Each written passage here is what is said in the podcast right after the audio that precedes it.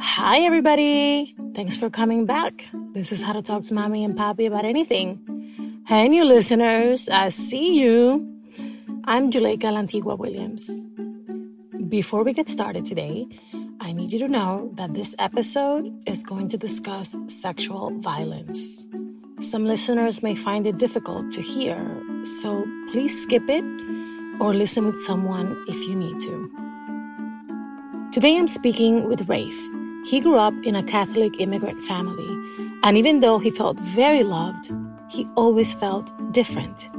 As a child, he didn't have the words to describe himself as gay, but in his teens he began to recognize himself more and more. But he never opened up to his family about it. Then, following a traumatic experience, he decided to come out to some of his family members. Let's get into it. Hi, my name is Rafe. I am um, 29 years old, and um, at home, we call my mom and dad mom and dad. I really had an amazing childhood. Like, I have two older brothers, uh, Daniel and Michael, and uh, middle class family, great family, and um, I love them. Growing up as a kid, I always knew that I was different. I I realized that I was experiencing these different feelings, but I didn't have a word to put to it. So um, I believe it was in the fifth grade. A group of friends and I we would um, we would end up walking home, and that was I think my first experience with bullying. I remember being with these group of people who I considered to be friends, and then being made fun of because I was feminine. And um, I contextually started to understand what the words gay meant, uh, faggot, um, slurs, those sorts of things. And that's when it started, and then it sort of just escalated. I did not share my experiences about bullying with my family. Um, it wasn't something that I ever felt truly comfortable speaking about. Um, uh, so coming out, I was in the ninth grade. I was with one of my friends, Joanne, and she ended up putting me in touch with this guy who went to like our rival school at the time she's like, yeah, you know, he's this really great guy. He's super cute. She was the first person that I told. And at the time, I actually told her that I was bisexual. I didn't tell her that I was gay. Meanwhile, I haven't even had an experience with like a guy or a girl. I think like I've, I've kissed like a girl before and like that was it like in like the fifth or sixth grade something like that like i i'm like super innocent but here i am making these grown ass decisions right so he friends me on MySpace and we decide finally that we're gonna meet. I remember getting really cute. I had like on this red polo and like I had the jewelry on and I was like smelling good, looking fresh, you know, all of this. You know, he was my first guy crush and it was a new uh, place to go explore.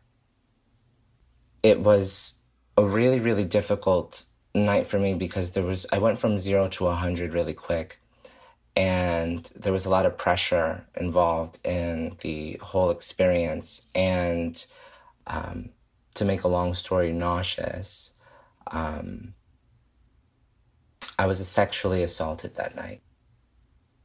Um, and so I felt really weird. And that being my first sexual experience, I felt really weird. I then ended up sneaking back into the house my brother is like walking past and he looks at me and he's like, You were just out having sex. Uh, I, I didn't know what to say. I was at a loss for words. And he's like, Okay, so how was she? and I then mentioned, I was like, You know, like, it wasn't with a girl. He's like, Listen, like, I don't want to hear about it, but I want you to be happy. I did not tell him that I was assaulted. I didn't mention any of that. I kept that to myself for years. Um, I want to say a few months later, I get this call from my mom. She had noticed my Facebook, uh, my my MySpace profile, and on it it said that I was bisexual. Uh, she was really surprised and taken aback by it. Uh, I grew up Roman Catholic, like communion, confirmation, the whole nine, and it totally goes against like all of our values. Um, as a family and as a religion. And my mom, there was a lot that she didn't understand. And so she was confused and she wasn't very accepting. We would talk about it here and there. And after I'd come out to her and she started to finally accept it, she started asking me, she's like, you know, do you want me to talk to dad about it? Do you want me to talk to Daniel? You know? Um, and I, I told them no. My dad's cool, but like he has some like really conservative ideals. And till this day, I never formally had or have had a conversation with Daniel or my father about me being gay. Like I brought home boyfriends, like they know all of those things. Um, eh, relationships are relationships are relationships, and love is love is love is love is love, right? So, um, it's interesting. And although like we may not have the same ideals and values and principles, I definitely feel loved. At this point in my life, I can say with confidence that I am loved. Rafe's story was really hard for me. I felt rage as a mother of two boys. I felt anguish as someone who has really close queer friends and relatives. Hearing him talk about his angst at discussing his sexual orientation with his family and his fear of telling them about being assaulted made me pause. I thought deeply about how all of us must create supportive environments, how we have to show up for our loved ones so that they can feel safe in having these conversations with us. To help us figure out how to do that, I called in an expert. My name is Alina Maria Tello Cordon. I am a Latinx immigrant from Guatemala. I identify as queer and fluid and use she, her, they, them pronouns. I'm currently practicing therapy at a private practice called Resonant Relationships in Seattle, and I'm working on my PhD in clinical sexology with a focus on transgender health and kink conscious therapy. When you hear Rafe's story, what do you hear? Well, his story resonated so closely with me because it was very similar to my own coming out journey. I hear the the struggle of not being, you know, exposed to the culture and community of, um, you know, queer, lesbian, gay, trans, um, you know, folks. So, not even having the language to describe the feelings he was having and having to sit in that place of confusion and isolation, even within his own friendship groups, within his own family, and just struggling to find his place in the world.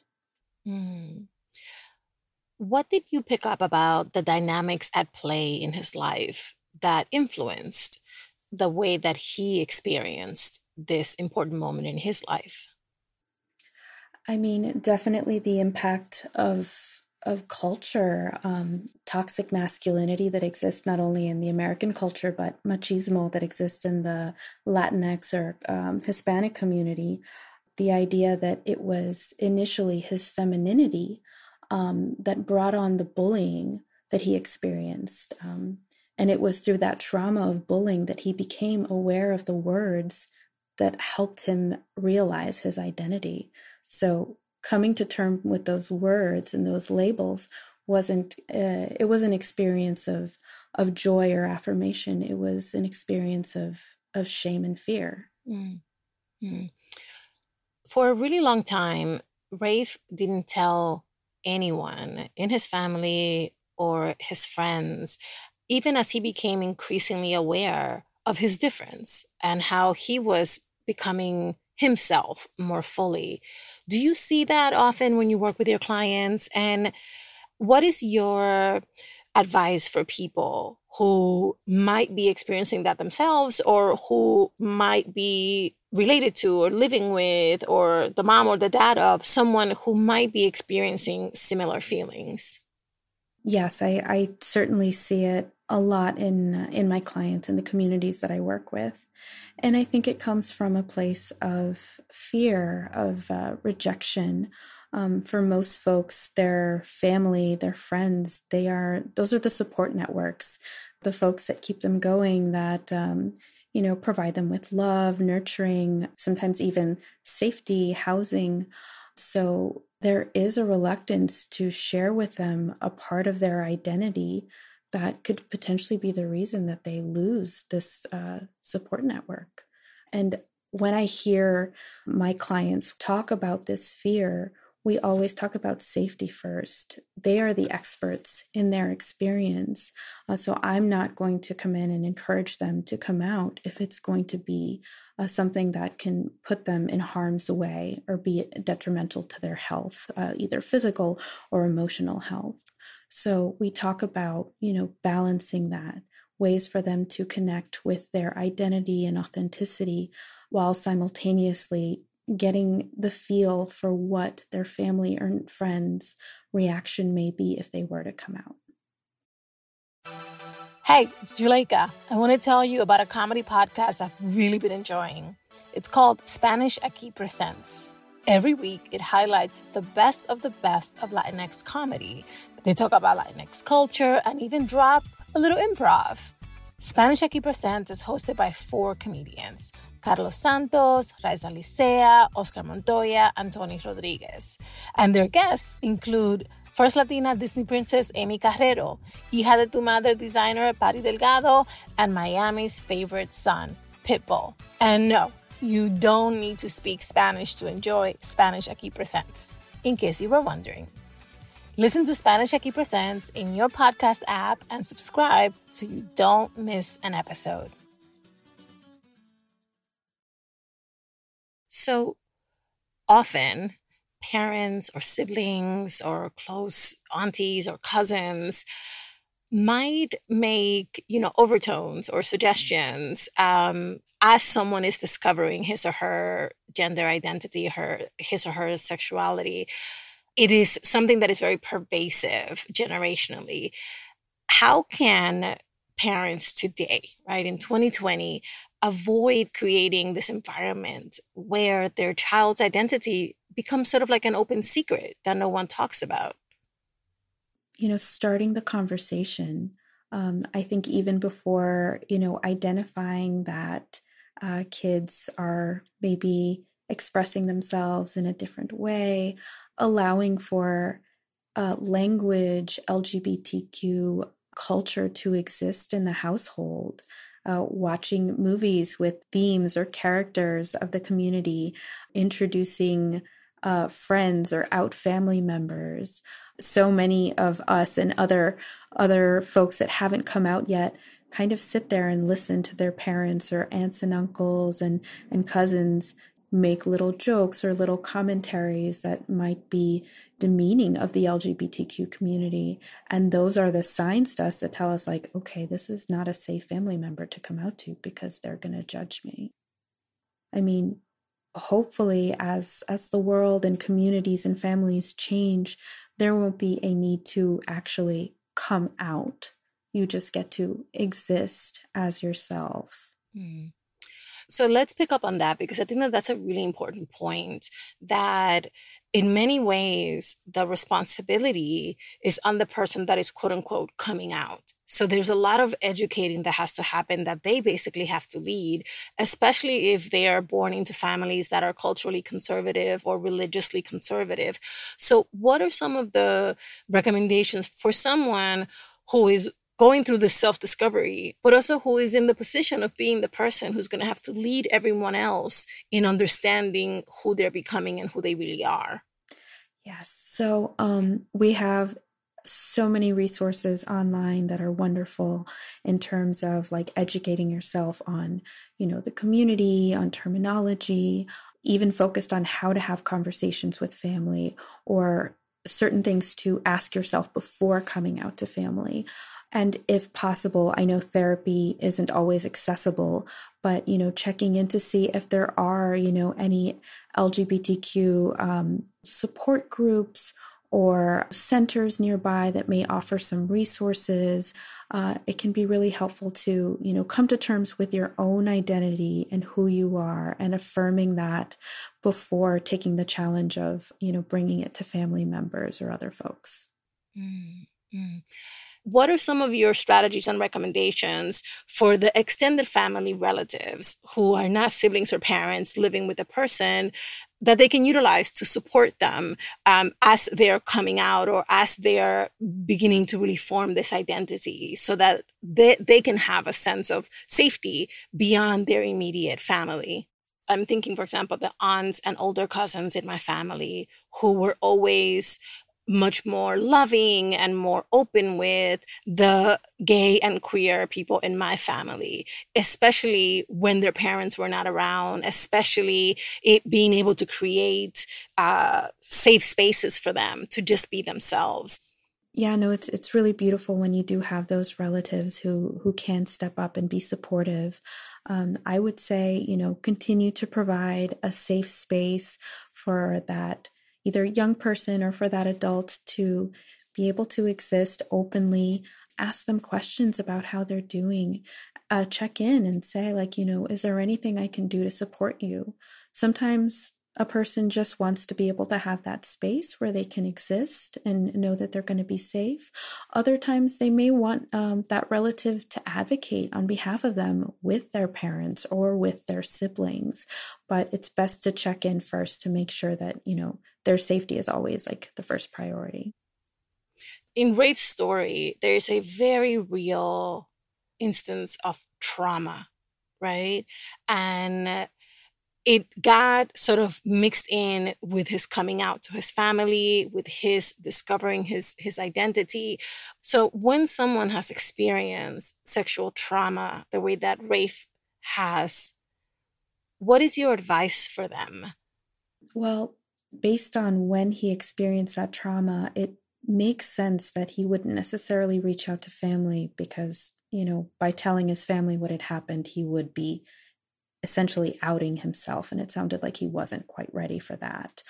There are you know different like 1-800 numbers um, that can be called uh, hotlines that do offer you know crisis counseling that can you know provide local resources or make suggestions as what to do in terms of like safety or if someone is interested in reporting. Um, not all folks are interested in reporting again because you know getting authorities involved could also out them. Um, but, you know, if this is something that was still coming up for Rafe currently, I would encourage him to, you know, seek out like therapeutic support groups, one on one therapy. Um, it can be difficult, especially for cisgender men or masculine folks, to identify themselves as survivors of sexual assault there are definitely extreme cases in which it isn't safe for someone to stay in their home once this information is out or once um, relatives learn and they start to be hostile toward that person. So, what are some of the resources or where can someone find help and support if they don't feel safe staying at home where they are? Well, usually, what I would guide a client um, before coming out is to identify like a safety plan if that were to happen.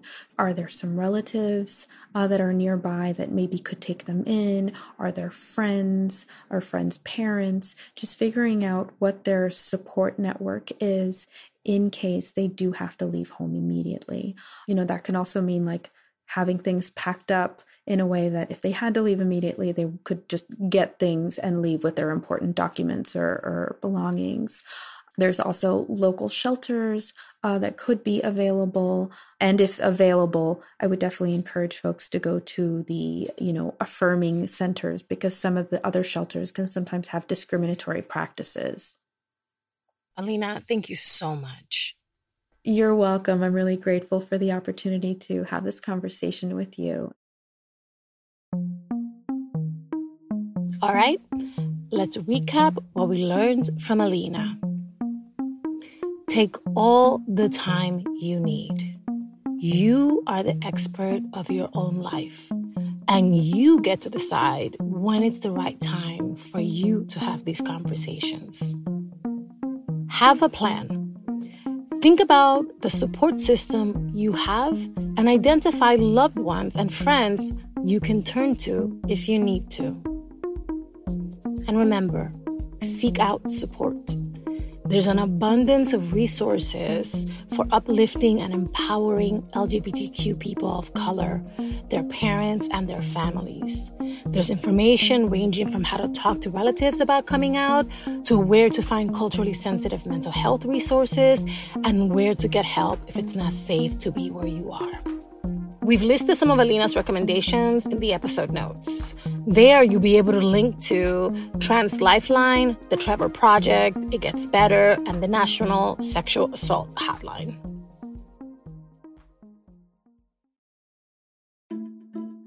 Thank you for listening. Thank you for sharing. Thank you for being here week after week. How to Talk to Mommy and Papi About Anything is an original production of Lantigua Williams & Co. Virginia Lora produced this episode. Michael Castañeda mixed it. Micaela Rodriguez is our founding producer and social media editor. Cedric Wilson is our lead producer. I'm the show's creator, Juleyka Lantigua Williams. On Twitter and Instagram, we're at Talk to Mommy Papi. Please subscribe and rate us on Apple Podcasts, Amazon Music, Spotify, and anywhere you listen to your favorite podcasts. Bye, everybody. Same place next week.